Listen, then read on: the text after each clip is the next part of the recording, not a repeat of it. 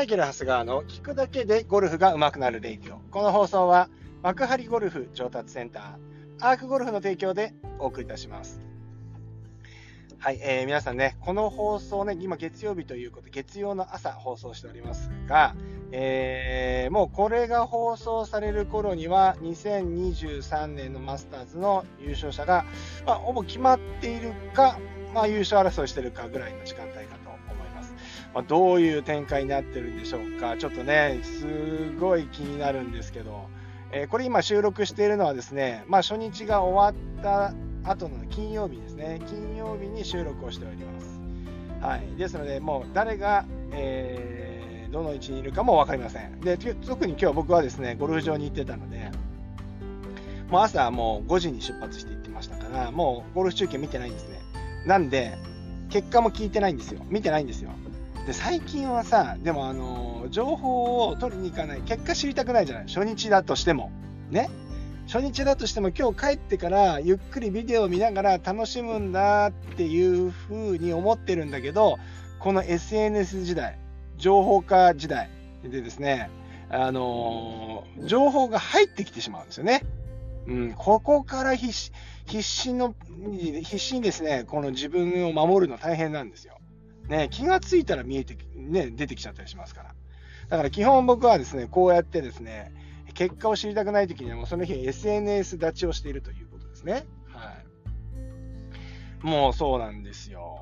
ね、皆さんリアルタイムで見てます。ね、なんかね、でも何ですか？アメリカ時間は見やすいなんて僕言ってましたけど、よくよく考えたらあれですね。マスターズは1番ホールからほぼやるので、もう全英オープンばりの時間差で出ますね。やっぱり日本だとね。結構きついなと思って、今週はもう完全寝不足覚悟でやらんとなっていう感じになってきました。はい。ということはですね、月曜日ということはですね、あとはですね、僕ラジオがあったんですね。僕多分昨日は、日曜日ですね。日曜日10時から名古屋のね、ハート FM さんでラジオの出演がライブでね、生放送である予定ですね。僕がこの後ね、土曜日と放送日までにですね、何かトラブルを起こさなければですね、僕はその生放送に出てると思うんですけど、こちらのラジオもどういう結果になってるのか、ね、ちょっと心配なんですよ。やっぱり前の週同様に噛むのか、紙に噛みまくって、ね、マイケルの間が、ね、マイケル・ジャクソンの間が、間行を噛むというね、この失態ですよね。これがまた起きるのかどうかですね。うん、リクエスト曲はマイケル・ジャクソンでビリー・ジーン。これ言えればいいですよ。ビリー・ジーン。ね。ビリー・ジーン。ビリー・ジーンも噛まないよね。マイケル・ジャクソンも噛まないよね。噛みどころないんで、だからこれ辺はね、ちょっとどうなるか、ちょっと、やってみないとわかりませんけれども、聞いていただいた方はもう分かってますよね。もうどうなったかは分かると思うんですけれども、そんな週明けでございます。皆さんね、週末いかがお過ごしでしょうかって、もう基本マスターズですよね、ゴルファーはね。うん、今日はね、その中でね、いろいろ話していきたいんですけど、遊び心を持ってゴルフやろうっていうね、それが上達に近づくんだよっていう、そういうお話ですね。で、やっぱなかなかスコアが良くならない方とか、なんか結構ね、やっぱショットは良くなってきたんだけど、スコアにならないんだよねっていう方はですね、ぜひ聞いてもらいたい内容になってるんですけれども、これはね、精神論っていうわけでもなくてですね、もうより具体的な方法ですね。でもね、今日の話するけど、この後するんですけど、多分本当にやる人って100人に1人ぐらいだと思います。本当に自分がやれる勇気のある人ってなかなかいないと思うんで、そういう感じで聞いていただきたいんですけど、ズバリですね、ラウンドに行くじゃないですか。2番手大きいクラブで全部打つ。これをやってください。例えば130ヤードを7番アイアンで打ってるとしたら、6番とか5番で打つと。ね。5番で打つと。130ヤードを5番で打つと。で、当然いつも通りのスイングしたら、無風だとしたら飛び越えていっちゃいますよね。なので、低いボールでどこにキャリー、グリーンの手前どこにキャリーさせてとかって考えていかなきゃいけないんですよ。だからそうやって、本当に遊び心っていうかね、これは遊び心と言っていいのか分かんないんですけど、本当に変化って言っちゃうとちょっと違うな、制約を加えてプレーをする。そうすると本当のクラブで選択した時のありがたみっていうのが後からすごい分かってくるんですね。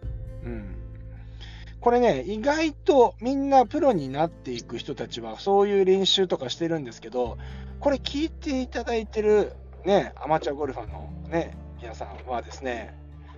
そういうことやったことある人も少ないんじゃないかなと思うんですよね。だから今で言うと、例え話として2番手大きくなってルールっていうね、そういうルールっていう制約をつけてるわけですけど、他のやり方もありますよね。例えば、男性の方が、レディースティーからドライバー縛りでプレーする。それいつもよりいいスコア出るよねって思うんですけど、意外と難しいですよ。で、しかも刻んじゃいけないんですよ。ね、刻むんじゃなくてドライバー縛りでやるわけですよね。だから結構それはそれで難しい。ドライバーでボールをしっかりと置きに行けないといけないわけですから、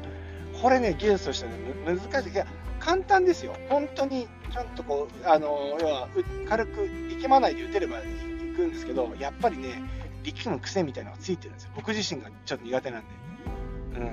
だからそうやって、制約を入れる。何でもいい。あともう一個とかね、バンカーショットの練習を、9番アイアンでやるとかね。傷ついちゃうから、みんなやりたくないと思うんですけど、なんかいらないような9番アイアンとか7番アイアンでもいいんですけど、アイアンがあれば単品のですね、あったらぜひやってもらいたいんですけど、バンカー練習場とかで。7番アイアンとかでバンカーショットを打てるようになったら、サンドウェッジのありがたみめちゃわかるんですよ。こんな簡単なクラブ使ってていいのって思うと思うんですよね。これ意外とやんないけど、僕らの世界で言うとやってない人のが少数派です。いろんなクラブでバンカー打ったりとか、前にも言ったことあるかもしれないですけど、本数を間引いてやったりとか。いろんなあとはね、よく僕がやったあれとしては、必ず1ホールに1回バンカーに入れないとダメっていうルール、制約だから、別にそのティーショットでフェアウェイバンカー、クロスバンカーに、入れてもいいし、ティーショットは普通に打ってガードバンカー、グリーン周りのバンカーに入れて、そこから寄せ番で入れてもいいしみたいな感じで、必ずバンカーには1回入れる。でそれでいてスコアをしっかりとつけていく、少ない打数でいうことです。だからいやガードバンカーでいいやって言って普通にグリーン狙ったら、基本的にね、バンカーを狙うっていうのはグリーンよりバンカーの方が大きいか小さいかというと、皆さんどっちが大きいか小さいか分かりますよね。圧倒的にバンカーの方が小さいんですよ。だからバンカーを狙う技術ってのはめちゃくちゃ難しいんですよね。だけどみんなグリーン狙うとバンカー入るじゃないですか。不思議なんですよ。だからバンカーに入れられる技術があれば、グリーンに乗せるのがめちゃくちゃ簡単なんですね。でバンカーにも入りますから、バンカーからの打ち方とかリカバリーの仕方も上手くなるんで、それも良くなるんですけど、それもあるし、セカンドショットも精度が上がってくるっていう話なんですよね。というわけでですね、ただ単調にですね、いつも通りのラウンドをして普通にクラブ14本使ってラウンドするっていうのも、それは普通にあるとは思うんですけど、そうじゃなくて自分のプレーにとにかく制約をつけてプレーをするということをやると、ゴルフ力っていうのがものすごい上がるんですね。だから2番手を大きく持つっていうことは、例えばちょっとカット気味に打つ練習をして、少しスライス気味に打って距離を落とすっていう方法もあるだろうし、まあ、基本的に2番手を大きいクラブで打ったらボール止まんないよねとかって思うと思うんですけど、僕とかで言うともう基本的には球止まりますからね、本当に。まあ、特にフォローとかね、重なっちゃうと止まりにくいとかありますけど、止まらないこともないんですよ。ということで、皆さんにはですね、こうやって、いろいろ自分に制約をつけてですね、プレーをね、1回でもしていただきたいと思いますね。多分皆さんやらないです。やらないと思います。みんなやらないと思うことをこのレイディオで話すな。まあでもそれがこのレイディオね、本当に再生回数を稼ぐだけのお化けのだったらですね、そういう話になるかもしれませんけれども、いや僕はね、本当にこれ、本音で、僕はこのレイディオは本当に本音でやりたいと思っているので、本当にいいというものは一般的に受けなくてもやっていく所存でありますということで、なんかそうするとなんか YouTube が全部嘘を言ってるみたいな話なんですけれども、YouTube はもちろん編集も入りますし、